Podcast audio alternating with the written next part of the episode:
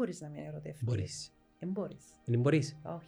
Ε, ε, Θέλει να πεις εγώ, ας πούμε, είμαι παντρεμένος τώρα και ρέξει ένας έρωτας που να με μπορώ να το σταματήσω. Με συγχύζεις το πάθος και τις ορμόνες με τον έρωτα. Ε, πώς να το διαχωρίσω; Μιλάς σαν να μην έχεις ερωτευτεί ποτέ.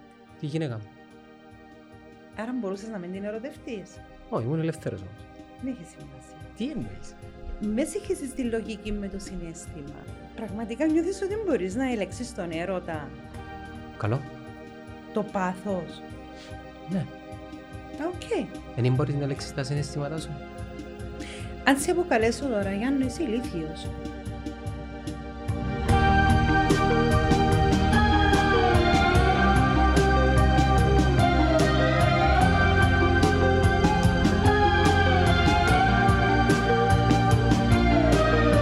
Καταρχάς ευχαριστώ που ήρθες. Εγώ ευχαριστώ για την πρόσκληση. Ξέρεις το ότι που, εί- που είδα μια αρθογράφηση, δεν θυμούμαι σε ποιο πορτάλ, δεν και ξέρω ότι ήσουν υπεύθερα. Παραπάνω ε, ε, ήθελα να σε καλέσω σαν συγγραφέα. Μμμ. Και μετά μπαίνοντας και ψάχνοντας η, η, η Κύπρια πεθερά όλων μας, κάτι τέτοιο. Ναι, ίσως είδες εθνική πεθερά Εθνική κάτι. πεθερά. Ναι, ναι. Εθνική τι- πεθερά. Ναι. ναι. Που είδα το βίντεο σου πέρσι, πέρσι στο lockdown που ήταν. ναι. Ε, Νόμιζα ήταν αληθινό. Α, ήσουν και εσύ μες τσίνους. Ναι, επει- ναι, ναι, επειδή τώρα στα social media ο κόσμος παράγει περιεχόμενο που είναι όντως αληθινό. Το τσίνο φάνηκε αληθινό. Ήταν δέκα όμως τα βίντεος. Και... Έναν είδα ρε. Ναι, Είδα το πρώτο και το δεύτερο. ήταν απίστευτο. Ε, περίμενες ότι ήταν να κάνει έτσι impact. Ω, Και, Ναι, πέ μου. και ήταν αλυσιδωτό, ενώ ε, προκάλεσε και άλλα πράγματα στη συνέχεια. Ναι, η πλάκα ποια είναι ότι τα, ε, τελικά έκανα 10 βίντεος και αναγκάστηκα να τα ονομάσω series. Sit down comedy series ας πούμε, ή YouTube series, έβαλα και labels, γιατί ακριβώς το 90% των ανθρώπων στα πρώτα δύο βίντεος νομίζουν τούτο που είπες εσύ, Mm. ότι ήταν πραγματικότητα. Τέλος σου ήρθε. Ποιο είναι το βίντεο; Ναι, τσι- τσι είναι η- τσι είναι η εμπνεύση. Έλα, Είμαι γενικά, εντάξει. Εντάξει, έχει πολύ κόσμο που γενικά, αλλά άλλον το να... Να βρεις το θράσος και το θάρρος να το ανεβάσεις. Ναι. Και να μην διαφορά. Για σένα και πιθανόν για άλλα παιδιά που παράγουν περιεχόμενο πλέον και θράσος, πλέον είναι κανονικότητα. Αλλά η αρχή είναι... Α, να, να είμαι δικός μας τώρα. Να πατήσω upload και να μπορούν να πούν, να με περιπέζουν. Ε, ξέρεις ποια είναι η πλάκα όμως, ότι νομίζεις ότι θα σε δει κανένας. Νομίζεις να σε δουν καμιά εξενταρκά να το μας σπάσουν πλάκα. Εσύ γιατί το έβαλες, για να το δουν οι φίλοι σου, ας Ναι. πούμε; Εγώ κάνω το upload για... Ε, Ας σου πω την ιστορία όμως Πέ ξεκίνησε. μου είναι- της. Έχει πολύ Πέ μου πλακανή της. ιστορία. Περιμένω. Λοιπόν, ε, μιλώ με... Είμαστε στο lockdown. Μμ. Και καθάριζα κάτι βιβλιοθήκες. Και πιάνουμε, πιάνουμε δύο ξαδέρφες μου και αρφή μου και είμαστε στο Messenger. Messenger call, ε, μιλούσαμε, ξέρω εγώ, ε, επιθύμησα σας πότε να βρεθούμε και τα λοιπά. Ε, να που κάνεις, κάνω βιβλιοθήκες. Εγώ εντάξει, έγρα- έγραφα τα βιβλία μου και τα λοιπά. Κάμε μας κάτι να γελάσουμε, λέω αφού δεν μπορούμε να βρεθούμε, να σας κάνω κάτι να γελάσουμε. Σημείωσε ότι η Πεθερά ήταν ένα προσκελετωμένο σενάριο κάποια στιγμή που ήταν να πάει σε τηλεόραση. Αλλά λόγω του lockdown, ήταν μια ιδέα σενάριου τηλεοπτικού. Λόγω του lockdown, δεν μπορούσα ούτε πιλότο να κάνω, ούτε να το στείλω.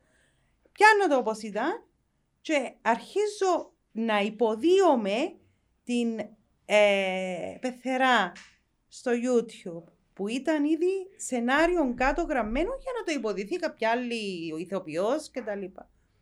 Κάμνω το, ένα δεκάλεπτο, κάμνω το upload και Πέ μου, πέφτω να Λία. κοιμηθώ. Μα, τέλεια. Και ξυπνώ και έχω 300.000 views. Ου! Και ήταν κοινό το...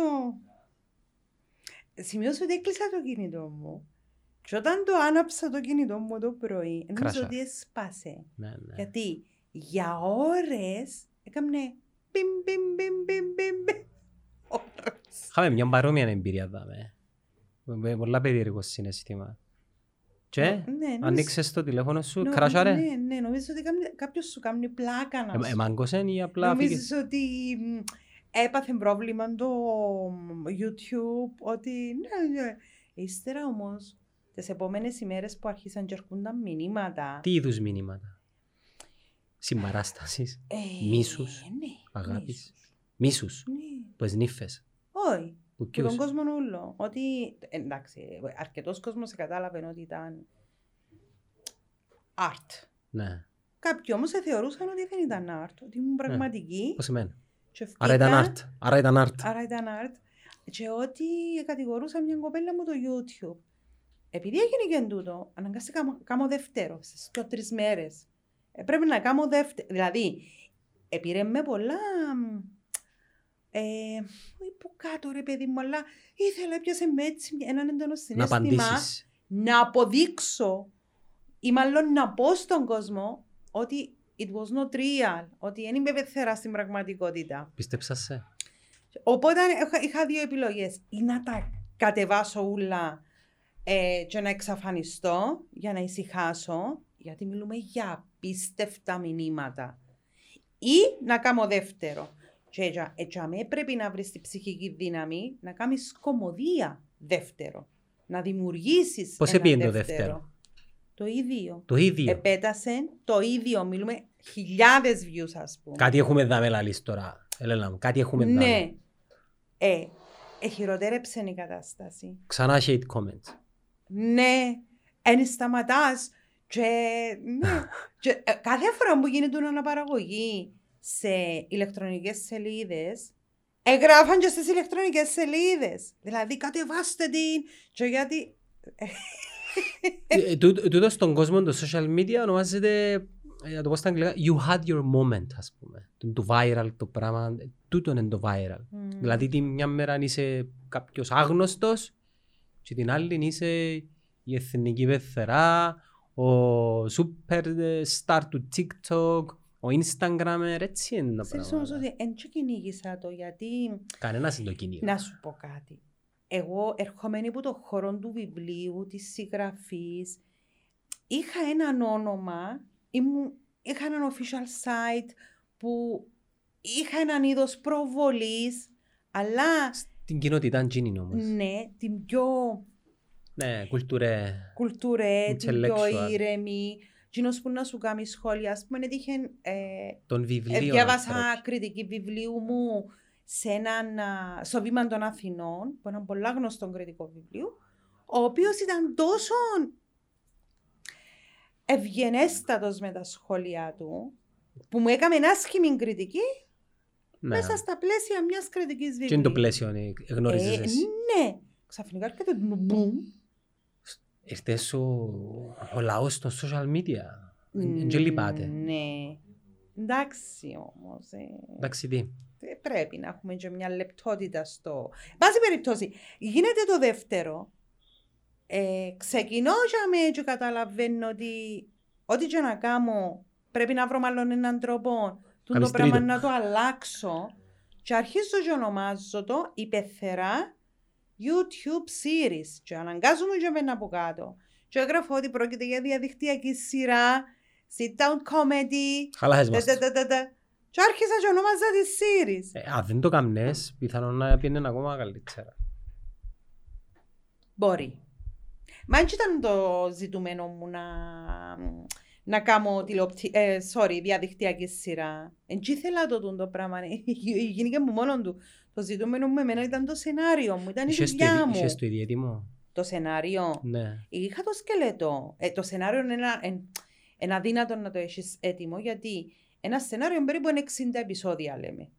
Ε, πρέπει να πιάνεις και τα vibes του κόσμου και ανάλογα να προχωράς. Αν έχεις ένα σενάριο 60 επεισοδίων έτοιμο, να, που μόνο το είναι να καταστραφεί, γιατί είναι πιάσεις τα vibes για να το αλλάξεις. Ξαναγράψεις και να σενάρια. το... Ναι.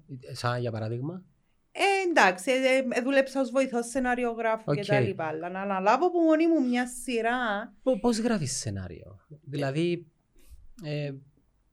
ε, αρκεύκεις και λες μια ιστορία και βάλλεις χαρακτήρες και δημιουργείς διαλόγους. Καταρχάς πρέπει να δημιουργήσεις χαρακτήρες, να γεννήσεις χαρακτήρες.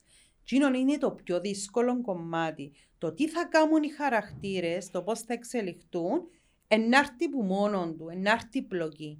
Το θέμα ποιον είναι να γεννήσεις ανθρώπους, οι οποίοι ανθρώποι καταρχάς πρέπει να έχουν ε, εκτός που εξωτερικά χαρακτηριστικά, ο- ε, επάγγελμα ηλικίες, πρέπει να γεννήσεις μια προσωπικότητα.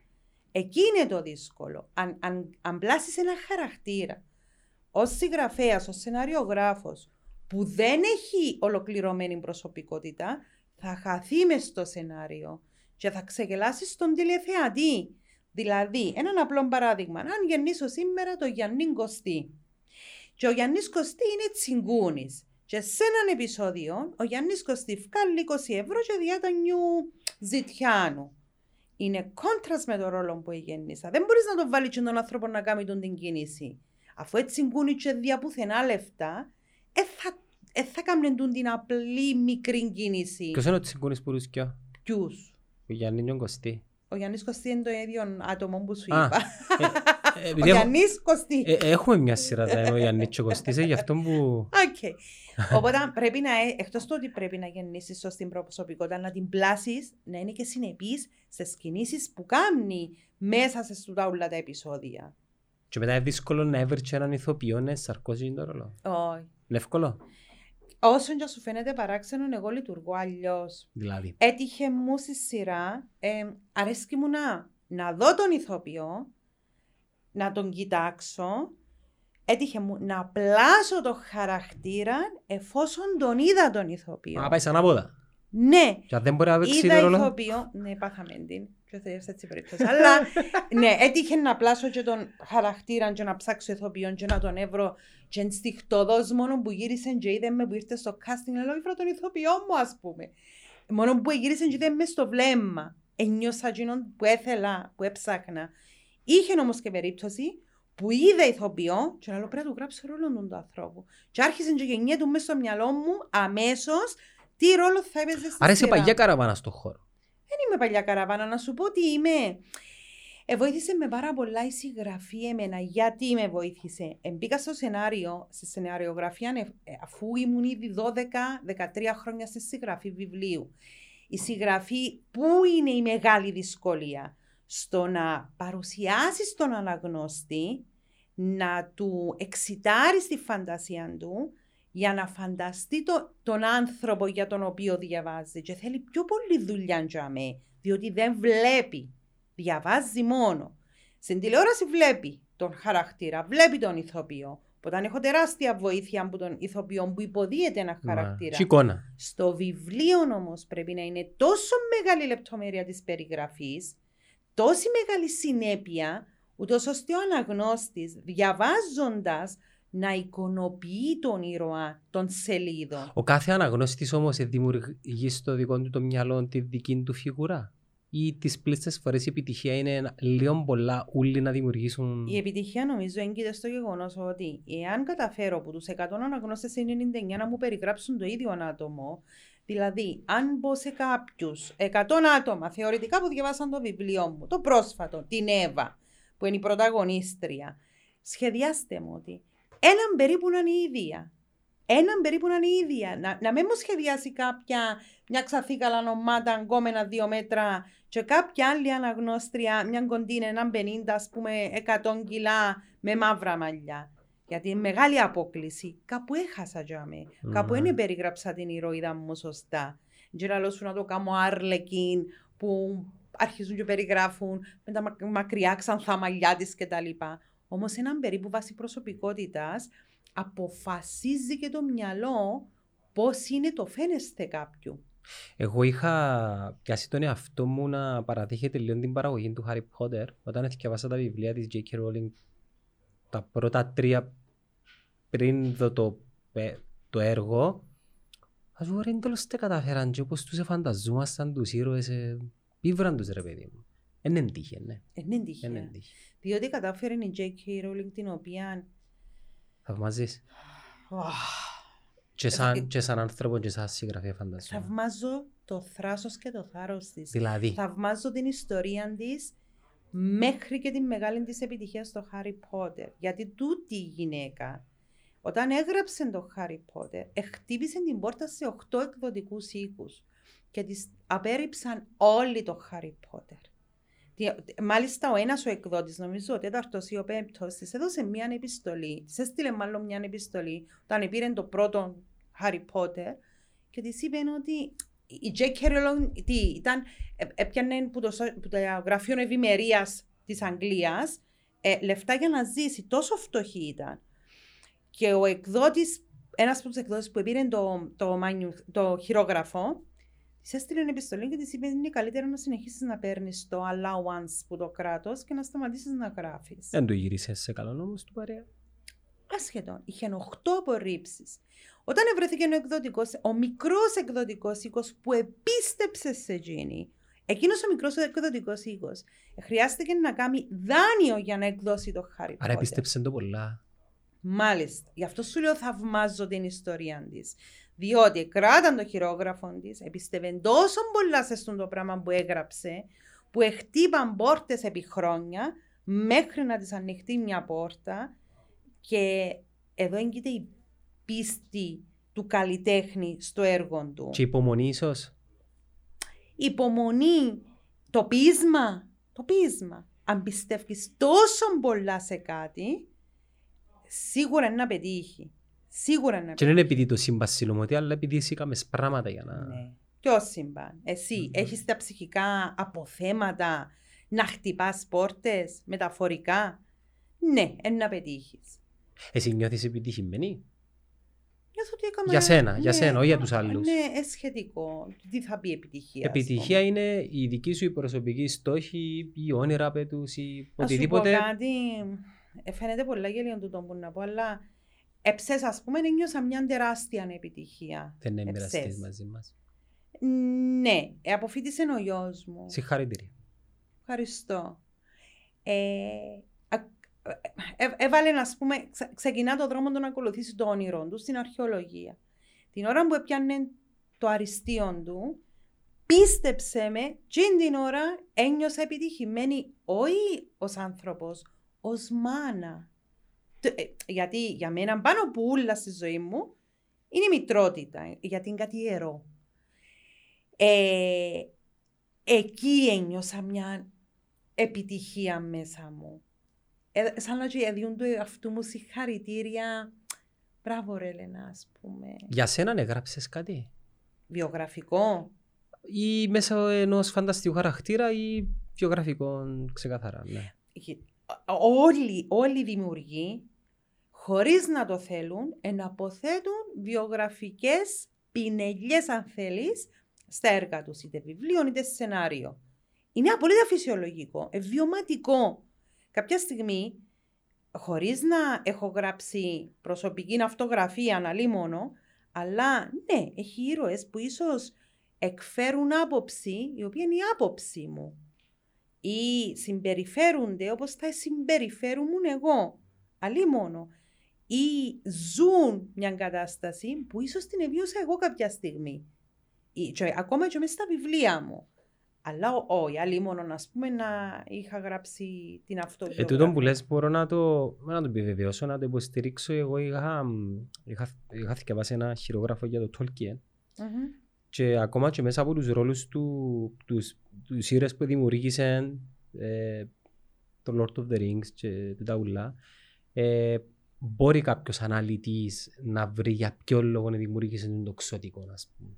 Ναι. Μπορεί να βρει λόγο, λόγο γιατί δημιουργήσε τον δράκο, τον δαίμονα, ας πούμε. Mm. Ή τι φωτιές, ή τα κάστρα, όλα παραπέμπανε στη ζωή του, ας πούμε, στον πρώτο, δεύτερο παγκόσμιο πόλεμο. Mm. Άρα, όλοι οι συγγραφείς βασικά έχουν έναν ένα αποθέτουν λίγο που το κομμάτι της ζωής τους μέσα στα έργα τους. Ναι. Εσύ το πεθαρά, επειδή επιστρέφω πίσω, να θεωρήσω ότι έπιασε το από κάποια βιώματα ή... Τίποτε. Απλά να σου πω τι συμβαίνει με την πεθερά. Θεωρώ ότι η πεθερά... Υπάρχουν κάποιοι χαρακτήρες σε κάποιες κοινωνίες που σου διούν το λεγόμενο ε, συγγραφικό ψουμί. Mm. Δηλαδή έχουν τόσο πολύ ε, έχεις να πάρεις πολλά βουτζινούς γιατί είναι τόσο χαρακτηριστική. Περιεχόμενο. Ναι, έμπνευση θα το έλεγα. Που, που ένα χαρακτήρα. Υλικό. Ναι. Η πεθερά στην Κύπρο είναι από τους χαρακτήρες που σου διούν πάρα πολύ έμπνευση. Πάρα πολύ υλικό. Ε, γεγονότα, δεδομένα, ιστορίες να γράψεις. Ο πεθερός όχι τόσο. Όχι, ο πεθερός ο Κύπρος είναι πιο μέτρο. Ναι, και είναι μόνο η Κυπρία πεθερά. Δηλαδή, αν δεις τη Μεσογειακή πεθερά, είναι ένα μοτίβο. Η μεσογειακή πεθερά είναι ένα μοτίβο. Είναι η καλαμαρού πεθερά, η Ιταλή πεθερά, Σπανιόλα. η Σπανιόλα πεθερά, η Μαλτέζα πεθερά, η Κυπρέα πεθερά. Δηλαδή όλες στη Μέσο, ου- ούλες στη Μέσο. Σκέφτομαι μια Ναπολιτάνα πεθερά. Τι σου έρχεται στο νου; Μια μπασιά με ποθιά που καρ- κρατάς, ας πούμε, έναν Και αυτό. που είναι το... Και φωνάζεις τις νύφης της. Α, τε, τε, τε, τε. Με είναι Ιταλίδα. Είναι, Ρωμ... ε, είναι Μιλανέζα, ας πούμε, πεθερά. Είναι όμως, έτσι είναι η Μεσογειακή πεθερά που πάει να μοιάσει λίγο με την Πατρινιά πεθερά, με την Λεμεσάνη πεθερά. Με... Ένα μοτίβο, πολλά, πα- ε, πολλά συγκεκριμένο. Την προστατευτική υπέρ του γιώκα μας. Μ, Προστατευτική, ε, ναι, Υπέρ του γιου όμως. Ναι, ναι, ναι. Όχι υπέρ της κόρης. ναι, ναι, ναι, υπέρ του γιου. Περίεργο. Είναι ένα μοτίβο η Μεσογειακή πεθέρα. Γι' αυτόν την επέλεξα να την κάνω σενάριο. Και ήρθε το YouTube. Αλλιώς επίνε για σενάριο. τι να σου πω. Κοινωνιολο- Κοινωνιολογικά όμως, Έχει εξήγηση. πώς δεν προέρχεται ότι η υπερπροστατευτικότητα ενάντια, μπορεί να και πάρει τη λέξη του, στην νύφη και υπέρ του γιου. Επειδή μια γυναίκα δεν και γεννιέται πεθερά. Δεν είναι υπερπροστατευτισμός. Δεν είναι; Όχι. Είναι χτιτικότητα. Α, ε, χειρότερο, ναι. Ναι, χειρότερο. Ε, σου κρύβω ότι κάθε φορά που γράφω κάτι, ειδικά τα βιβλία μου, ψάχνω το πάρα πολλά σε, στο κομμάτι της ψυχολογίας. Πώς το για να ψάχνεις, είμαι Έλενα μου; συνεπής. Ε, λοιπόν, όταν έγραφα το «Εγώ ιερωμένη», που είναι ε, ένα βιβλίο το οποίο διηγείται το τρίτο πρόσωπο μιας σχέσης. Δηλαδή, τι συμβαίνει σε εκείνες τις περιπτώσεις του τριγώνου. Ήθιστε στη δουλειά μας, στη, στα- στη βιβλιογραφία, να συναντούμε συχνά, αμέσως πω πάντα, να μένει μια απόλυτη, μια γυναίκα πατημένη που να εξιστορεί το θέμα, την ιστορία της. Ε, δηλαδή μια γυναίκα που την εχώρισε κάποια άλλη και είναι το θύμα και αρχίζει και εξιστορεί πώς εμπήκε και η γυναίκα στη σχέση μου με τον άντρα μου και μείνα μόνη μου πα, πα, πα, πα, πα, πα. Το 90, αμέσως από το 99% των βιβλίων είναι το θύμα η σύζυγος που εξιστορεί τούτες τις α, ιστορίες, α, γεγονότα, Εμπειρίες. εμπειρίες, όπως θέλεις πάρ' το. Τι έκανα εγώ; Επιάσα το άλλ, την άλλη πλευρά του ερωτικού τριγώνου, την ερωμένη, που μπαίνει μες στη σχέση. Γιατί και εκείνη έχει αισθήματα προφανώς. Και εκείνη προδώνεται. Και εκείνη διεκδικεί. Και εκείνη είναι ερωτευμένη. Τυχαίνει να είναι ερωτευμένη με τον ίδιο άντρα όμως, που δεσμευμένο με μια άλλη γυναίκα. Όταν έπρεπε να δω εκείνη την οπτική γωνία. Και τι έκανα. Εκτός ότι εμ, ερώτησα, συνεργάζομαι με μια ψυχολόγο η οποία ναι μεν είναι προσωπικά δεδομένα, αλλά είναι με την ε, συγκατάθεση των κοπέλων που έχουν τις εμπειρίες εντελώς ανώνυμα εννοείται. Και παραπάνω ευρήματα που έχει. Που, Όπως ναι, το ερωτηματολόγιο ναι. που συνέρευνα. Ε, με κάποιες συναντήθηκα και, και είπαν μου τη δική τους εμπειρία ως τρίτα άτομα μιας σχέσης. Απατημένες και ερωμένες. Ναι. Οκ. Ε, εννοείται ότι πριν να τις προσεγγίσω, ε, ε, εννοείται ότι η ψυχολόγος να σου πει, ξέρετε, υπάρχει μια, υπάρχουν οι έρευνες τούτες, μια κοπέλα κάνει έρευνα, θέλετε να τις μιλήσετε, είναι εντελώς ανώνυμα, 5 λεπτά, 10 λεπτά. Ε, εντάξει, κανένα ραντεβού μου επί 10 λεπτά. Είχε ραντεβού που μιλούσαμε δύο ώρες με μια κοπέλα. Δηλαδή, ε, γενικά εγώ η, η ψυχολόγος, ας το πούμε, το στήριγμα να το πω. Ε, άκουσα απίστευτες ιστορίες. Σου κρύβω, άκουσα απίστευτες ιστορίες. Προς το να γελάσουμε ή να κλάψουμε. Και να γελάσεις και να κλάψεις. Πράγματα τα οποία μπορεί να σκεφτεί μια γυναίκα να κάνει, ας πούμε, για να μπει σε ένα ζευγάρι. Απαναγία. Ε, μέχρι και μ, Σκοτεινά. τραγικές καταστάσεις.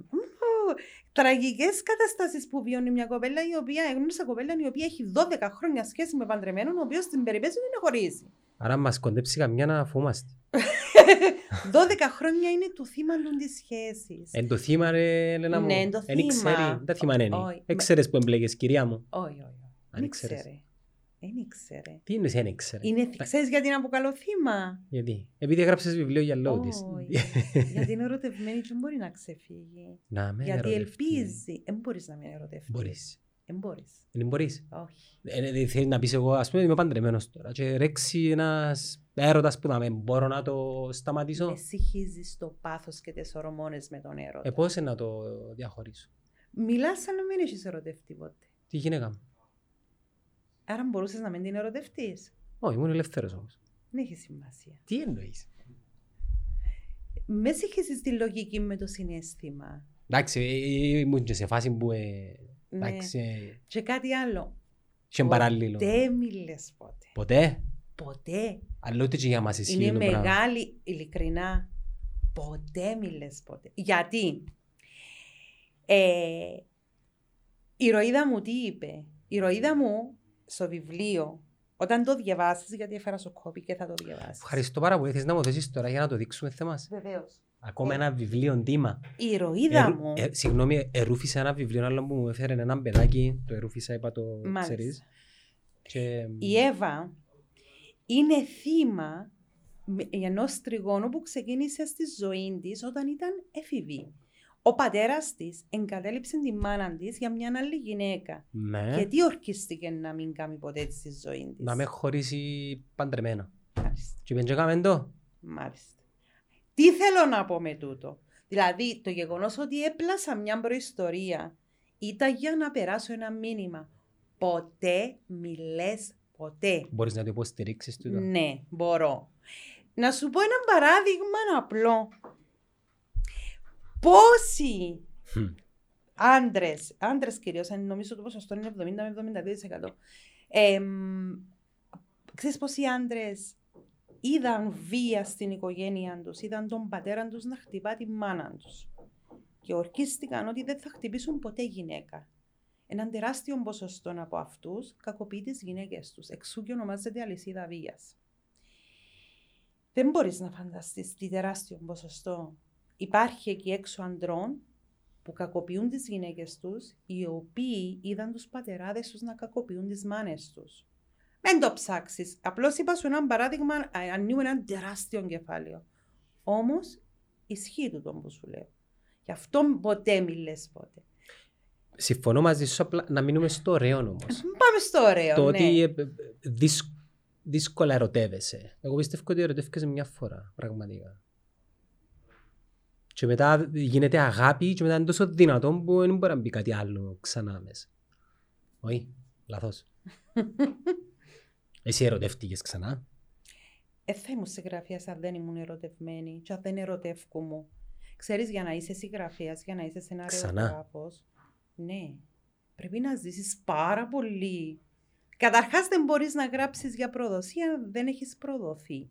Δεν μπορείς να γράψεις για πόνο αν δεν έχεις πονέσει και δεν μπορείς να γράψεις για έρωτα αν δεν έχεις ερωτευτεί. Α, τα ωραία, Δεν τούτο είναι- μου το λες. Τα ωραία. Merci.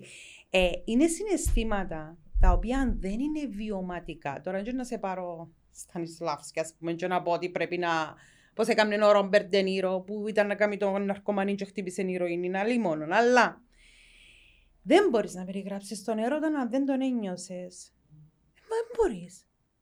Πιάσε τώρα έναν άνθρωπο ανέραστο και πέ του, γράψε μου μια σελίδα για τον έρωτα, περιγράψε μου το θα σου γράψει μια λέξη. Δεν ξέρει να πόνει. Γράψε μου για τον πόνο της προδοσίας. What is this? Και ως πράγμα πολλά σκληρός πόνος, ε, ναι. Μμ, Και ως πράγμα πολλά σκληρός Ποιος; πόνος. Ο πόνος της προδοσίας. Αφόρητος. Μην ισκούμε στον έρωτα. Όχι, ε, πάμε σε φιλίες και επιχειρήσεις. Και... Αφόρητος. Ας Όσο είναι. πιο πολλά αγαπάς, όσο πιο πολλά γονατίζεις. Γιατί, ξέρεις να πως σκοτώνει τον έρωτα. Έτσι είναι απα- απιστία. Όσα απιστία. Ο χαμός. είναι η απογοήτευση. Και ε, ε, ε, απογοητεύεσαι γιατί. Γιατί αγαπάς τόσο πολλά. Πού περιμένεις τον άνθρωπο να σου, κάνει, να σου, προξα, προ- να σου προκαλέσει τόσο πόνο; Εν τούτον που περιμένεις. Και γυρίζεις σε μίσος μετά. Όχι κατά ανάγκη. Όχι. Όχι κατά ανάγκη. Έχει γυναίκες που μισούν, έχει γυναίκες που απλά, απλώς απαξιούν. Εξαρτάται. Εξαρτάται από τα βιώματα της κάθε μιας, έτσι. Δεν χαρακτηριστικό των γυναικών. μόνο Όχι. τούτο. Ο άνθρωπος. Έχει γυναίκες που είναι, γίνονται απίστευτα εκδικητικές. Και σε πιο φοητσάρικες. Είναι, είναι ότι πιο φοητσάρικο μπορεί να συναντήσει κάποιος. Γράψε ένα Ε, βιβλίο. μίλουν με μία γυναίκα, είναι horror του το πράγμα να σου πω. Είδα και έναν έργο με το Clint Eastwood έτσι, αν δεν κάνω λάθος. Μμμ, εντάξει, Χο- Hollywood, Χριστέ μου. Ε, ε, τα πάντα είναι την υπερβολή του το Hollywood. Ε, ε, μίλησα με μια από τις κοπέλες η οποία εβίωνε, είχε βιώσει μια αναπηστία και επρο- ε, προσπαθούσε για μήνες να το ξεπεράσει. Φυσικά, μέσα σε μήνες δεν ξεπερνάς αυτό το πράγμα. Ε, ε, γυάλιζε το μάτι της όταν μου έμιλα για αυτό το πράγμα. Ξέρεις, ένα μου μου λέει, Μακάρι να πιάει καρκίνο. Δηλαδή, εκαταρκέτουν τον που τον πόνο της. Δεν ήταν κατσά. Ήταν τόσος ο Είναι πόνος. μιλαντζίνι, μιλάν ο πόνος. Ναι. Και έκανε θεραπεία σε ψυχολόγο για να καταφέρει να μετριάσει λίγο το μίσος της. Α πούμε, ε, σκέφτεται. Ποια ήταν η φάση. Όταν έγραφα το βιβλίο, ε, προσπάθουν να δω και λίγα. Ε, λίγες σειρές στην τηλεόραση, όχι σειρές, κάτι documentaries που έχει Ξέρω, τα indie και τούτα. Α, μπράβο. Ξέρεις, εν, εν, έχω φάση εκεί να μαθαίνεις πολλά ωραία Εμένα πράγματα. αρέσκουν μου πάρα πολλά. Είδα ένα το οποίο μία γυναίκα μαθαίνει ότι ο άντρας της έχει φιλενάδα. Ναι. Ε, εννοείται ότι του μίλησαν, φώναζαν, τσακωθήκαν, μπρρρ. Και εκείνος είπε της ότι είναι ερωτευμένος μαζί της και θέλει να συνεχίσει να μαζί της και να δουν τι να κάνουν με το δικό τους διαζύγιο. Με την άλλη. Ναι, ήθελε να μείνει με την φιλενάδα του. Ναι. Οπότε τώρα που το μαθαίνεις, κυρία Μαρία μου, εγώ προτίθομαι να μείνω με τη φιλενάδα μου και να δούμε τα περί του διαζυγίου μας. Επίε στο ξενοδοχείο, φκένει ο άνθρωπος με τη φιλενάδα του έξω από το ξενοδοχείο, κατεβαίνει από το αυτοκίνητο η κυρία, ας την πούμε Μαρία, τον μαχαίρωσε 56 φορές. 56. Ναι, ρε, Με κουραστήκε. Έπεσε. Έπεσε ο άνθρωπος, εμπήκε μέσα στο αυτοκίνητο και πήγαινε τζέρκε του που πάνω από το πτώμα 20 φορές. Απίστευτο. Κι όμως αληθινό, ε, συνέβηκε. Επίσης, οι εγκληματολόγοι πώς θα καταλάβουν αν ένα έγκλημα έχει γίνει από γυναίκα, εμβρασμό ψυχής ή από άντρα. Από τους πολλαπλούς πυροβολισμούς, από τις πολλαπλές μαχαιριές. Δηλαδή μια γυναίκα το σκοτώνει, ο άντρας το σκοτώνει, να του τσακ τσακ, και να φύγει. Πακ, και να φύγει. Η γυναίκα, τάκ, τάκ, τάκ, τάκ, τάκ, τάκ, ώσπου να τον Και κάνουν στην πυρο- άλλη ζωή που λέει κουβέντα διά τους και άφηκε. έτσι καταλάβουν οι εγκληματολόγοι και ξεχωρίζουν που, το, που την πρώτη στιγμή ποιο διενήργησε το Εντάξει, λάλης έγκλημα. του έτσι μια περηφάνεια να είσαι ενώ... Εν τούτο λέω με Καλά να περηφάνεια. το Όχι. Ξέρεις, υποστηρίζω την. Εν πάση Η περιπτώσει. Εύα. εν- ε, Γενικά είμαι άνθρωπος, πα- ε, δεν ξέρω αν το κατάλαβες. Έξω δηλαδή. καρδιά. Ε, ναι, για εκείνο να- που να εκφράζω. Καλά κάνεις. Ε, αστιεύκομαι με. Ναι, βέβαια. Όσοι δεν καταλαβαίνουν το πλαίσιο μας να αλλάξουν... 56 μαχαιριές. Ξέρετε, πολλά κουραστικό. Προσπάθα να κόψεις 56 φορές τη σούβλα. मला μου να λίγο μάθα- κρέας πας να κόψεις Ε, ναι. και πονείς τον καρπό σου. 56 μαχαιριές και μπήκε και η πλάκα είναι Και ότι συνέχισε έπαιρνε και μετά. πίνει και έρχεται μου πάνω του ας Ο πούμε. παρέας, τέλος. Προφανώς. ναι. Κα- κα- δεν- Πρέπει να μην τον αναγνωρίσει πλάσμα. Ναι. Με- Μέσα από τις έρευνες σου ε, ε, τοποθέτησες τις πληροφορίες που ήβρες σε την ιστορία; Ναι. Εντάξει, είναι το βιβλίο καμία για μένα. Ο ξάτο το της γυναίκας. Ο ξαναμένεις το δόκο. Κάνει πολλά για άντρες. Για άντρες, Μμμ. είναι επικίνδυνο να θυκευάσει η γυναίκα μου. Ναι. Δεν ήταν στο σου. Ε, καλά, δώσεις το να ξέρει. Να μου να ξέρει. Μα έχεις να να περάσει με τα αυτοκίνητα μου πάνω μου. Κοινό που σου είχα πριν είναι ότι εγώ πιστεύω ότι μπορείς να ελέγξεις τα ε, συναισθήματα ή ενορμόνες. Τι είναι οι χημικές αντιδράσεις του εγκεφάλου, ενορμόνες, τι είναι ο έρωτας. Έχουμε επιστημονική εξήγηση; Πραγματικά νιώθεις ότι μπορείς να ελέγξεις τον έρωτα, Καλό. το πάθος; Ναι. Α, Οκ. Δεν μπορείς να ελέγξεις τα συναισθήματά σου. Αν ελέγξεις τα συναισθήματα σου, νομίζω φτάνεις σε έναν ε, στο υπέρτατο, ε, δεν λέω ότι εγώ που το κάνω, αλλά φτάνεις στο υπέρτατο ε, σημείο και του άνθρωποι να είναι και επικίνδυνοι μερικές φορές. Αν σε αποκαλέσω τώρα, Γιάννη, είσαι ηλίθιος. Τι σου γεννιέται μέσα σου; Εκνευρισμός. Προσβάλλεσαι. Ε, προσβλάθηκα λίγο. Προσβάλθηκες. Με την υπόνοια του παραδείγματος. Έλεξες το. Ναι. Έλεξες το. Ε, πέρα, ε, πέρασε μου. Πριν τεσ- Έλεξες το. Να μην το αισθανθείς. Όχι. Ε, έκαμα το κοντρόλ όμως. Έλεξες το να μην το αισθανθείς. Να μην ξεκινήσει; Ναι. Όχι. Δεν μπορείς. Δεν μπορείς να το ελέγξεις. Περίμενα ένα λεπτό. Θέλεις να μου πεις εγώ που Θεωρώ ότι αγαπώ τη γυναίκα μου, την οικογένεια μου, επειδή τοποθετώ τη σε έναν πυλώνα, ότι μια μέρα μπορεί να έρθει άλλη γυναίκα στη ζωή μου Ναι. και να α, παρασυρθώ, Να ας σου πω τι πούμε. θα ελέξεις. Θα σου πω τι θα ελέξεις. Θα ελέξεις τη στιγμή που θα αποφασίσεις αν θα την εγκαταλείψεις ή όχι. Μα μεγάλη κουβέντα δηλαδή. Θα ελέξεις τη στιγμή που θα τη βάλεις εκείνη και τα παιδιά σου πάνω από τα συναισθήματα σου. Εκείνα μπορείς να ελέξεις. Δεν μπορείς να πατήσεις έναν κουμπί και να πεις σταματώ να είμαι ερωτευμένος. Με το χρόνο θα σου περάσει. Με τα χρόνια ε, να ξεχάσεις τι αισθάνεσαι. Αυτό μπορείς να ελέγξεις. Μιλάς για δυνατούς έρωτες τώρα, όχι τους καθημερινούς, τους... Πώς τους λένε, Αχ, τους γιατί, εφη- τους γιατί, εφήμερους. σε- γιατί τους βάλεις σε level; Ρε, έχει και εφήμερους έρωτες, έχει και δυνατούς έρωτες, όλοι το ίδιο. Δεν έχει παντοτινόν έρωτα. Ε, σβήνει ο έρωτας κάποια στιγμή. Ε, τι είναι ο έρωτας, είναι η κάψα, για την κάψα που λες τώρα. Έτσι είναι την ανυπομονησία, έτσι είναι το, το κάψιμο. Ακού που να το ζήσεις ε, να με ζητήσεις να σου το περιγράψει Α, ε, κάποιος. Πιστεύεις ότι... Ίσως συγχύζω τον έρωτα με την αγάπη, Μμμ. με διαφορετικά πράγματα. Ναι. Που η αγάπη σημαίνει τα παιδιά μου, η οικογένεια μου, τούτο. Μμμ. Οκ. Μμμ. Μάλιστα. Αγαπούμε τα μωρά μας. Ναι. Α, σαφέστατα. Αγαπούμε τον σύντροφο μας. Σαφέστατα. Κύριε Λέισο. Αλλά το συνέστημα που περιγράφω, το αυτοκαταστροφικό, είναι μη ελεγχόμενο. Αν θέλεις να το παρουσιάσεις με κάτι στη φύση, θεώρησε ότι είναι ένα τσουνάμι, θεώρησε ότι είναι η έκρηξη ενός ηφαιστείου. Δεν μπορεί κανένας να τα ελέξει. Είναι δυνάμεις της φύσης και δεν μπορείς να ελέξεις το συνέστημα να μην ξεκινήσει. Μπορείς να ελέξεις τις επιλογές σου όταν ενάρθει η στιγμή του διλήμματος.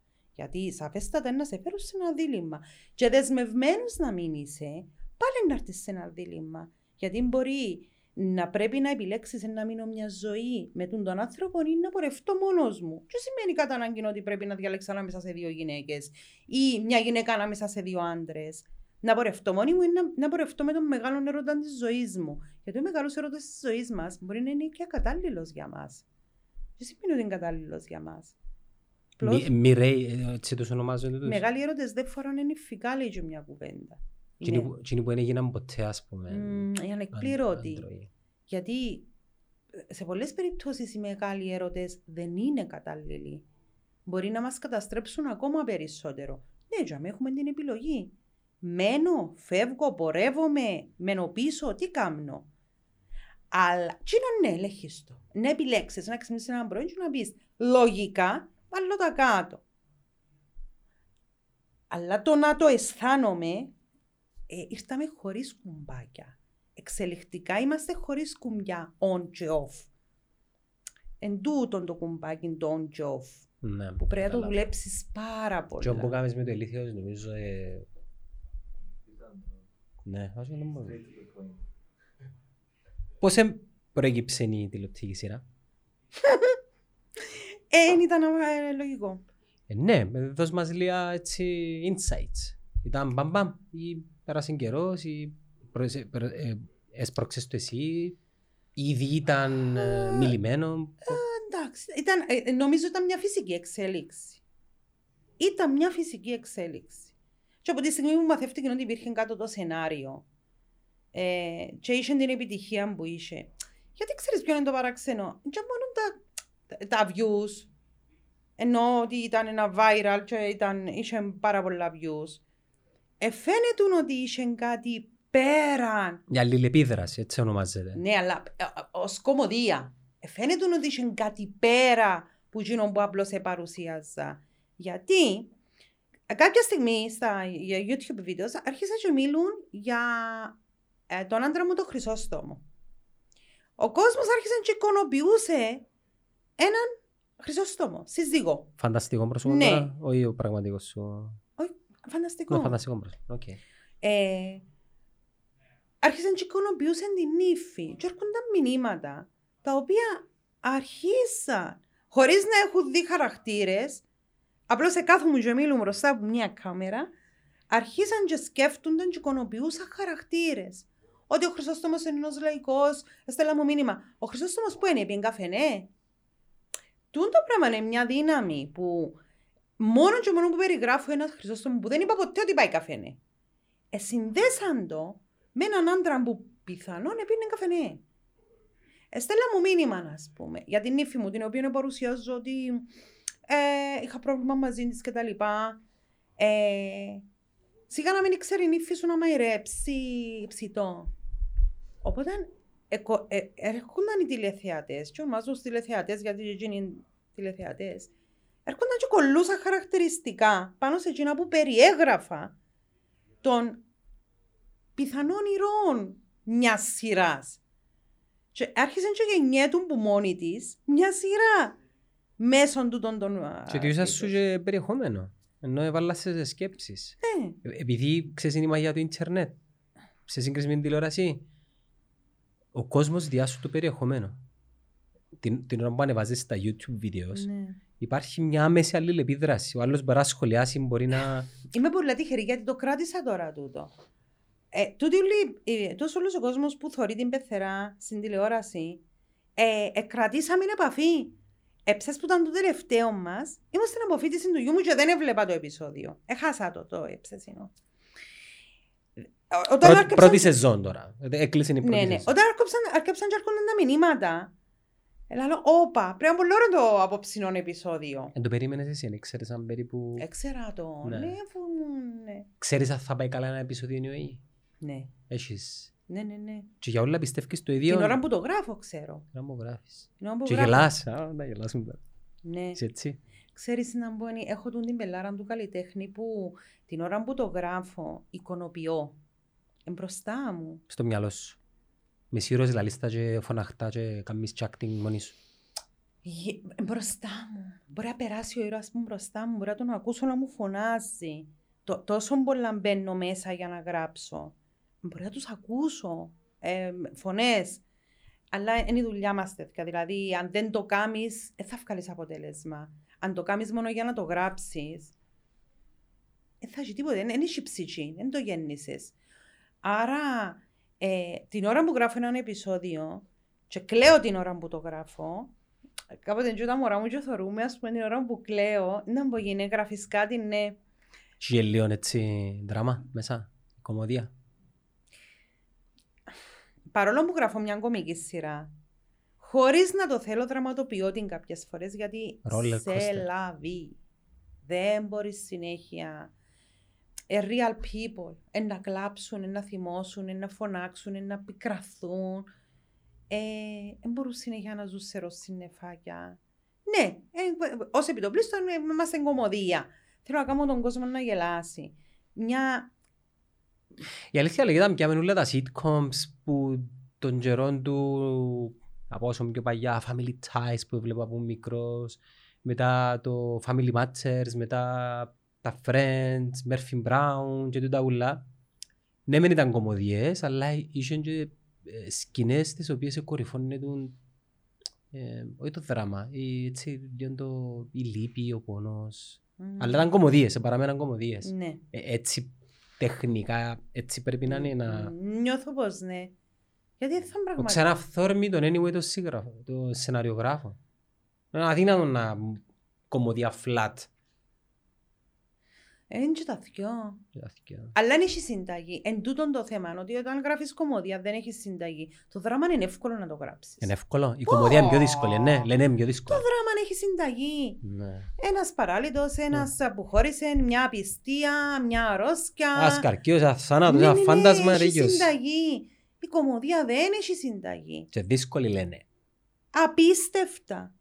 Απίστευτα. Ξέρεις πόσο δύσκολο είναι. Α, ε, τώρα, ε, αν σου πω ας πούμε, ναι, μπαίνοντας μέσα, ε, έγινε και να με πως πόξω δυστύχημα, και είδα ένα μωρό και τσιλίσαν το, να κλάψεις. Εύκολο. Αν μπω μέσα και θέλω να σε κάνω να φυρτείς που το γέλιο δεν μπορώ. Τώρα, ας σου πω, πέ μου ένα ανέκδοτο. Όχι που ξέρεις. Πέ μου τώρα κατασκεύασε ένα ανέκδοτο που δεν το ξανάκουσες. Τι είπε το σάντουιτς όταν είδε την μαγιονέζα μας Αλήθεια. στο παγκάκι, σκεφτήκε. Πέ μου. Τι έχεις λαλίτη; Ε, διάφορα. Ε, είπες μας μου ένα ανέκδοτο. Όχι που ξέρεις. Α, που δεν ξέρω. Αφού δεν ξέρω, πώς είναι να σου το πω. Ακριβώς. Αναδημιουργήσω ένα ανεκδοτό. Εντάξει, τα ανεκδότα δημιουργούνται κάποιοι και γεννήσκονται όπως τα δημιουργικά τραγουδία, παπάιρα. Προφανώς. Ποιος ήμουν και που σκε... Να σε, α, σε διακόψω λίγο. Έχει στο TikTok για παράδειγμα κάποια βιντεάκια που είναι ένα πάνελ, έτσι, βι, και είναι ένας τύπος που είναι μια και ένας τύπος που είναι άλλη. Ή μια τύπισσα, ή μια τύπισσα. Και ο βασικά ο σκοπός τους είναι, έχω- έχει δύο μικρόφωνα καλή ώρα όπως δαμε, και πάει απέναντι τους και λαλούν κάτι, τα οποία νομίζω ευκαινούν αυθόρμητα και είναι να με γελάσει ο άλλος. Και συνήθως γελούν. Ε, τούτο νομίζω είναι... Γι' αυτόν το λέω πάντα τον το παράδειγμα. Αν όσοι με ρωτήσουν, είναι εύκολη κομμωδία, απαντώ τους με τον τρόπο. Κάμε μου τώρα ένα ανέκδοτο. Πού το ξανακούσες. Κατασκεύασε από μόνος σου ένα ανέκδοτο. Για να μην κάνεις να γελάσω. Ναι, ναι. Άρεσε σου όμως και λόγω μου σου παγιέτο. Εντάξει, γέλασα από ευγένεια. Άντε ρε. ναι. Είναι έναν ανέκδοτο η δουλειά μας. Και πρέπει να είναι εύστοχο και για μένα, ως Έλενα, έτσι, γιατί έχω κάποιες κόκκινες γραμμές. Δεν χρησιμοποιώ ποτέ, ποτέ βρυσές στην κομμωδία μου. Ποτέ. Ναι. Ε, Χαρακτηριστικό των ελληνικών κομμωδιών νομίζω. ε, μ' αρέσκει. Ούτε εμένα. Δεν είναι έξυπνο. Δεν χρησιμοποιώ ποτέ βομολογίες, δεν χρησιμοποιώ ποτέ τον πόνο του άλλου. Φωνές. Never. Φωνές βάλεις. Ε, ε, είναι η φυσική φωνή. Η πα- Δηλαδή, η παορκία, δεν ας θα, πούμε. Ω. Ε, δεν θα δω ποτέ οδηγίες στο σενάριο μου κάποιου ηθοποιού ύψωσε τον τόνο της φωνής σου ή φώναξε του ή ξέρουν οι ηθοποιοί πλέον που δουλεύκαν μαζί μου ότι που τη φράση που μου γράψε η Έλενα θα με πρέπει να υψώσω τον τόνο της φωνής μου. Ε, χρειάζεται να τους τα γράψω. Εντάξει, έχω και εξαιρετικούς ηθοποιούς, να μην το ξεχνούμε το πράγμα. Αλλά ε, δεν, δεν χρησιμοποιώ ποτέ τον πόνο του άλλου ή να χλεβάσω διαφορετικότητα. Για παράδειγμα, είχα έναν guest ο οποίος ήταν γκέι. Δεν, ε- δεν έγραψα πουθενά να γυρίσει κάποιος να του πει γκέι. Ε, συμπεριφέροντα του, είναι, ήταν ένας γκέι υδραυλικός για να φανταστείς. Στο Έκαμα- ρόλο. Ναι, ήταν, ήταν κόντρα Ήταν ένας υδραυλικός κορμαλιάς με φόρμα και ήταν γκέι. Συμπεριφέρεται εννοείς όπως... ε, Ναι, ε, ήταν obvious, για όνομα του Θεού. Δεν έγραψα πουθενά να γυρίσει, ας πούμε, κάποιος να πει «Α, ποιος είναι τούτος». Δεν το επιτρέπω στην κομμωδία μου. Και πήρα συγχαρητήριο μήνυμα από κάποιον στο gay community για τη λεπτότητα με την οποία διαχειρίζομαι τη διαφορετικότητα. ε, Ζούμε και σε μια εποχή όπου η πολιτική ορθότητα είναι στο high της όμως. Ενώ τη δεκαετία του 90 Αν είσαι ένα μεγάλο κεφάλαιο, αλήθεια. Επιτρέπεις μου απλά είχα χτες ακούσει ε, μια κουβέντα του Ταραντίνο μαζί με τον Τζορόκαν και βασικά συζητούσε για αυτό το πράγμα. Και ο Τζορόκαν είχε του πει ότι είσαι πολλούς ανθρώπους που για μια δεκαετία μέσα από τη δουλειά σου εκατάφερες να σπάσεις τον το ταμπού που ξεκίνησε από τα 70s, 80s της πολιτικής ορθότητας και μέσα από τη δουλειά σου άλλος να με θίγεται ρε παιδί μου. Επειδή ήταν τόσο έντονα που δεν θίγεται, ήταν οκ. Και μετά από εκείνο, σιγά σιγά επιστρέφουμε στο να προσέχουμε τα πάντα. Δαμε οι νέες γενιές ανακαλύπτουν τα Friends και κράζουν τα. Ενώ όταν τα θεωρούσαμε εμείς, ε, ναι παίρναμε μπρέφα. Επειδή ήμασταν μέσα σε το looking του, οκ, τώρα χλέβασαν ε, τον gay community. Τώρα χλέβασαν τις συζύγους, που, τις, τις μονογονιούς. Τώρα χλέβασαν τους nerds, τους geeks. Και τα πάντα ενοχλούν μας. Έτσι κάνει το έργο σου σε ένα πολύ Ενοχλούν δύσκολο. μας. Ε, για μένα είναι υποκρισία. Ενοχλούν, ε, δηλαδή, και Εμένα εκείνοι- δεν με Και ενοχλούν. εκείνοι ακόμα που... Εγώ ε, ε, έζησα το στο πετσί μου τον τελευταίο χρόνο. Ενοχλούν τους ή πρέπει να δείξουν ότι τους ενοχλούν. Είπα σου, είναι υποκρισία πιστεύω. Είμαι σίγουρος ότι Ας σε πονέσει. δεν είναι εγώ που φταίω που το είπα. Εσύ βρε το μόνος σου νομίζω. Όχι. Κοίτα, επειδή βίωσα το να είμαι διαζευμένη και να με πονέσει ε, εν, κάτι που μου είπε κάποιος. Δεν το κάμα θέμα όμως. Γιατί δεν το κάμα θέμα. It was not my problem. Δεν είναι δικό μου πρόβλημα να είναι κακός κάποιος και πληγώσει με. Λέμε τώρα, που τούτο που είπες, ε, εθίξα μια διαζευμένη μόνο γονιό. Υπάρχουν άνθρωποι που αντιδρούν Μόνο και μόνο για να δείξουν ότι είναι ήδη politically correct. Ανασφάλειες ίσως. Απλώς θέλω να το παίξουν.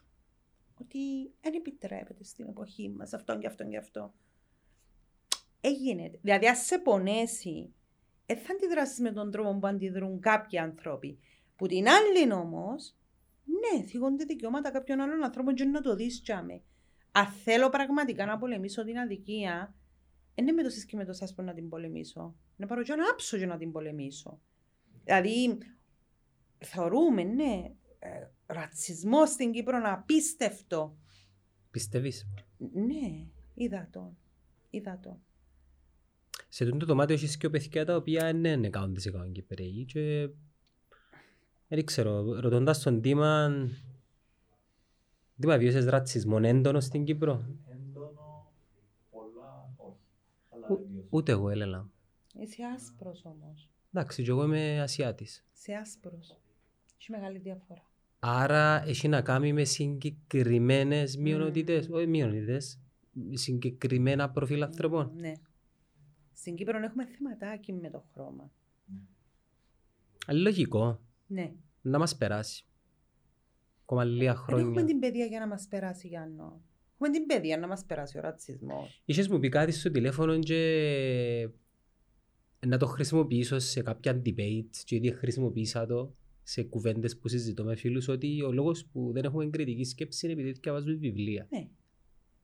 Δεν έχουμε. Και σοκάρε με το γεγονός με τη δική σου περίπτωση που στην Κύπρο με την Ελλάδα είναι πολλά διαφορετικό το, το sales performance, το, οι, οι πωλήσεις στο βιβλίο σου. Κύριε Λέησου. Γίνεται, γίνεται το πράγμα; Γίνεται. Πόσα μωρά είδες να κρατούν βιβλία; Μωρά, Πόσους ανθρώπους είδες να κρατούν βιβλία στην παραλία. Πόσους είδες μες στο στον, λεωφορείο κύκ- να στον θκευάζουν. κύκλο μου βλέπω, αλλά ε, Όχι, όχι, ε, ε, ε, έξω. γενική ομολογία τίποτε. Άσε στον κύκλο μας να έρθει. Αν πάμε έναν περίπατο τώρα σε πέντε καφέ και κατεβούμε που δύο λεπτά να κάνουμε το μικρό κοινωνικό πείραμα, νομίζω ότι θα δούμε ούτε και ένα. Παραλία μου κλασικό. Που είναι ωραίο το Γυναίκες, βιβλίο είναι στην παραλία. ε, Γυναίκες που πάει στην Ελλάδα να πούμε μια στις τρεις σεζόν με τη βιβλία. Πώς δεν προέρχεται τούτο Που πιστεύεις. είναι παιδεία μας. Ναι, πιο συγκεκριμένα Ξαναγκάζουμε όμως. τα μόρα να θυκευάζουν. Ξαναγκάζουμε τα. Στην πρώτη τάξη είναι στον υπηαγωγείο. Μιλάω για το δημοτικό τώρα, έτσι. Ναι. Αντί να δημιουργούμε φαντασία των παιδιών, να τα αφήνουμε να δημιουργήσουν, τι κάνουμε; Βομβαρδίζουμε τα με πληροφορίες. Και αρχίζουν και μισούν τις πληροφορίες που τους βομβαρδίζουμε. Αναγκάζουμε τα να θκευάσουν 8 φορές την ανάγνωση.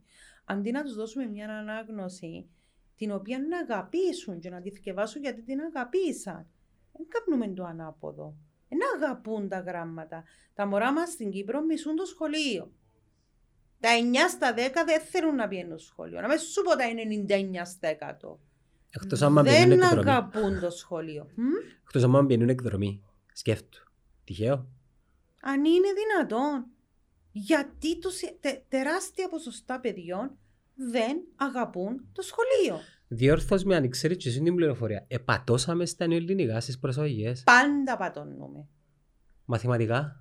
Πάντα πατώνουμε. Ε, ναι, ναι, ναι, ναι. Ε, είναι α- άιστος βαθμός. Οι βαθμοί είναι κάτι εντελώς υποκειμενικό. Ε, μια μονάδα Αλήθεια. μέτρησης όμως. Είναι μια μονάδα μέτρησης. Διαφωνώ.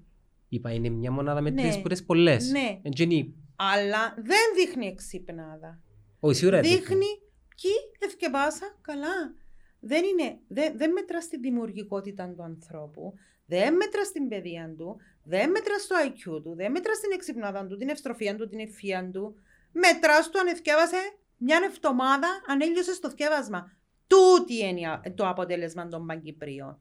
Έλειωσες πας στην καρέκλα, έμαθες τα παπαγαλία, αν ήρθες και έγραψες τα. Μπράβο. Τα λετσά βράδυ. That's all. Τι εμέτρησες σε εκείνον τον άνθρωπο; Πού είναι η δημιουργικότητα του; Έβαλες του το στάνταρ να γράψει μια έκθεση και έρχεσαι και τικαρίσκεις αν γράφει ας πούμε το συντακτικό του το άφηστο, να εκφραστεί, να πει τι νιώθει.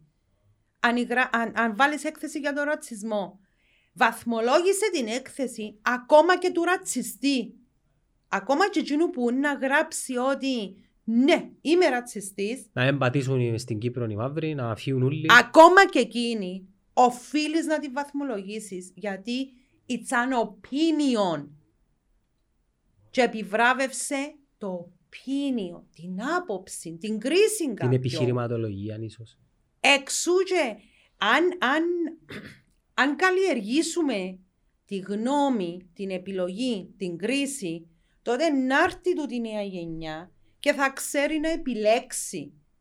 Γιατί να ξέρει να επιλέξει, γιατί κάποιος να έρθει να του πει επιχειρηματολογώντας πίσω ότι φίλε μου, τούτα τα ρατσιστικά που έγραψε σχόλια, ξέρεις τι είναι να προκαλέσουν στην κοινωνία; Αν είναι τσακός ο καθηγητής και αν μιλούμε για ένα σύστημα παιδείας διαφορετικό, ξέρεις τι είναι να προκαλέσουν στην κοινωνία; Θα προκαλέσουν τούτον, τούτον, τούτον, τούτον, ανισορροπίες, πα, πα, πα, πα, πα, πα, πα. και στο τέλος, εν κατακλείδη, είμαστε όλοι άνθρωποι. Τι, τι, τι, τι σημασία έχει αν είμαι μουσουλμάνα, αν είσαι βουδιστής, αν είναι κίτρινος, αν... Τι σημασία έχει; Εσύ και εγώ μπορούμε να το καταλάβουμε, αλλά νομίζω ότι έχει ανθρώπους που ε, πραγματικά μπορούν να το καταλάβουν. Μπαίνουμε σε άλλα κανάλια τώρα, μιλούμε όμως για την παιδεία, δηλαδή αν... αν Λείπει τους- τους η κριτική σκέψη. Ναι. Ακόμα, ε, ε, δηλαδή, να σου, να- μια απλή ερώτηση. Μα εκείνος είναι μαύρος. Αν κάνεις το μωρό την ερώτηση, άρα, so what;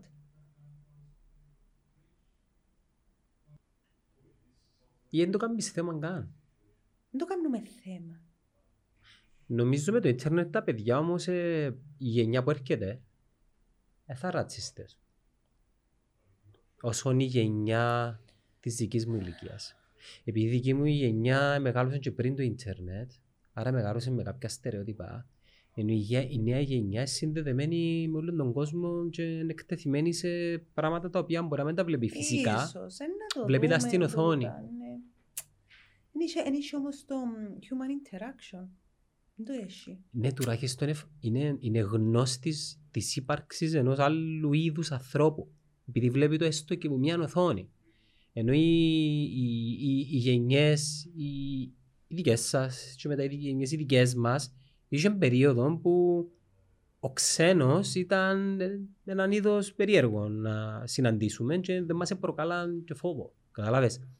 Ποιος ξέρει ε, να δείξει, ακόμα είναι καλλιεργήθηκε. το Ευελπιστώ πράγμα. βασικά. Ναι, και εμείς, ναι, ε, νομίζω όλοι μας ευελπιστούμε, γιατί εγώ αισθάνομαι ότι η δική μου γενιά πετύχε, παταγωδός. Εντάξει, θέλω να υποστηρίξω την άποψη σου, την οποία συμφωνώ, για να μην είμαστε Ναι. ναι. ισοπεδωτές, αλλά ας, α- ας με βλέπουμε το τι έκαναμε λάθος και πάμε να δούμε τώρα τι να κάνουμε σωστό. Πετύχαμε. Νιώθω το, το πράγμα, δηλαδή τι έκαναμε, εκκυνηγήσαμε. Καταρχάς, ε, ε, τέλος πάντων είναι μεγάλη... Εντάξει, δεν και φταίτε, περάσατε και έναν πόλεμο, δεν να σας βρούμε και Κοίτα, για εγώ ελαφρυντικά. ε, γεννήθηκα την, την χρονιά του πολέμου, το 1974. Δεν ξέρω αν είναι μια δικαιολογία του το πράγμα τελικά. Έπρεπε να είμαστε πιο δυνατοί. Ας σου πω, Ελένα μου, Έπρεπε να μας μάθει πιο πολλά ο πόλεμος. Έπρεπε να μας μάθει το... Κοίταξε, έγιναμε οι ληστές στην Κύπρο. Αυτοκινητάρες, εμ, σπιταρώνες. Ο πόλεμος δεν μας έμαθε τίποτε. Τι επειδή, έπρεπε να μας μάθει; επειδή πέσε πολύ λίγο χρήμα μετά για να ξεχάσουμε. Ακριβώς. Ε, τι έπρεπε να μας μάθει; Ότι ανά πάσα στιγμή του τα χάνονται. Άρα έπρεπε να μας μάθει να μην είμαστε οι λίστες. Και τι μας έμαθε; Να είμαστε. Είναι σχήμα οξύμορο για την Κυπριακή κοινωνία του το πράγμα. Να σου πω έτσι λίγο σαν τροφή για σκέψη. Οι Εβραίοι έχουν για σλόγαν τους το ποτέ ξανά. Ναι, Εμείς έχουμε για σλόγαν μας το δεν ξεχνώ. ναι. Και οι δύο λαοί, Κύπροι και Εβραίοι, εβιώσαν ας πούμε άσχημα πράγματα. Μμμ. Θα μπορούσαν οι Εβραίοι να λαλούσαν δεν ξεχνώ, αλλά λέ- λένε ποτέ ξανά. Άρα το ποτέ ξανά σημαίνει βλέπω στο μέλλον. Ναι. Να το δεν ξεχνώ. Κολλημένος. βλέπεις Και να σου πω πίσω. και κάτι που πάντα με προβληματίζει για το δεν ξεχνώ. Μαθαίνουμε τα των μωρών μας εδώ και δεκαετίες. Γιατί περί δεκαετιών πρόκειται. Δεν ξεχνώ. Ρώτα τους, τι δεν ξεχνάς. Δεν ξέρω. Εξεχάσαν τι δεν πρέπει να Τι δεν ξεχνά. ξεχνάς, μάνα μου. Τι να μην ξεχάσεις. Το λάθος σου. Τι δεν ξεχνάς. Το σπίτι. Τι δεν ξεχνάς. Το... Τι δεν ξεχνάς. Και πιάσαμε τούν το πράγμα, το οποίο είναι ανούσιο. Ναι, έχει κάποιο υπόβαθρο και τα λοιπά. Ρώτα ένα μωρό τώρα που του βάλουμε μπας στο τετράδιο του, γιατί εξακολουθούμε να έχουμε πάνω στα Ναι, τετράδια. ακόμα ναι, τα βέβαια. στα τετράδια τυπωμένα τα δεν ξεχνώ. Ναι, πάνω στα τετράδια ακόμα δεν το δεν ξεχνώ. Τι δεν ξεχνάς; Τα λάθη που κάναμε. Πα, και- τι πέιτσα πω. Τι δεν ξεχνάς; Ναι. Αν μα ρωτήσεις τα μωρά τώρα του δημοτικού, Δεν τους λες. ε, εν- ε, ε, δε- δε- δεν ξεχνώ. Αντί και φτεντζίν, ας πούμε. Ναι, τι δεν ξεχνάς, ε, την κατεχόμενη μου πατρίδα. Επίες καμιά φορά, όχι. Ε, τι, περιμένεις τους να αγωνιστούν, για ποιο πράγμα; Δεν ξέρω για ποιο πράγμα να αγωνιστούν; Περιμένουμε λίγο. Ενώ αν τους ελάλες ποτέ ξανά, ίσως να τους εβάλλες σε έναν πλαίσιο. Οκ, γιατί μου λαλούν ποτέ ξανά; Μήπως πρέπει να προσέχω, μήπως πρέπει να γίνω πιο δυνατός, όπως λαλείς και εσύ. Πώς και να έχει. Πέρασε ο χρόνος μας να σε αποδεσμεύσουμε για να πάει και στο επόμενο σου Ευχαριστώ πάρα πολύ. με ευχαριστώ πολύ για την κουβέντα. Εγώ ευχαριστώ. Και δεν είπαμε τίποτε ακόμα. Σκέψου. Εμείναμε μισοδότικοι με την Εύα μου. Να, να το ανανεώσουμε με τη νέα σεζόν. OK, okay, ναι, ναι. Να σε καλά. Help me out, don't let me down. I could learn from you, I could learn from you.